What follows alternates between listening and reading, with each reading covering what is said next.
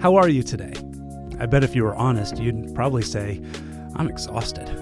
Hi, I'm Shawn from Sherwood Oaks Christian Church with today's Minute Message. Low grade exhaustion seems to be the new normal for most of us. I talk to people all the time who are physically exhausted. They're living at a pace that's impossible to maintain. They're emotionally exhausted from carrying the weight of the world on their shoulders.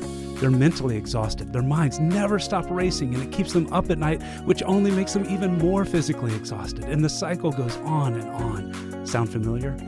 Everything in our life and our culture shouts, go faster, do more. We live at an unsustainable pace, and our world calls it normal. But while our culture shouts, go, the God who loves you whispers, stop.